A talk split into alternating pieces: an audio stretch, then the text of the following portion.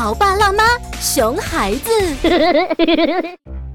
妈妈妈妈，我想养只小狗狗。为什么突然想到养狗了呀？妈妈妈妈，因为我今天看到仔仔家的小狗狗了，好可爱呀！我也想要一只。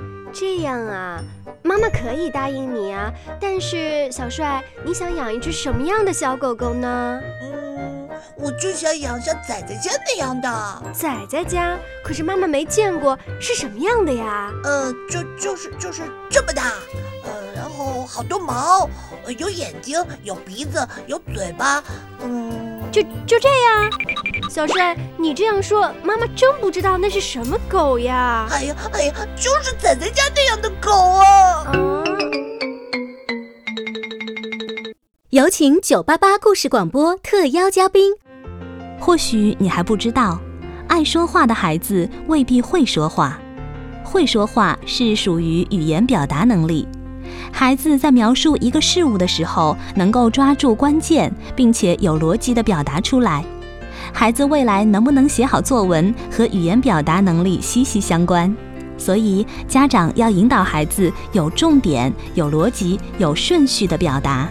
在我们幼小衔接工具箱里的描述火山喷发现象，就是发展孩子初步概括能力，为入小学看图写作文做准备。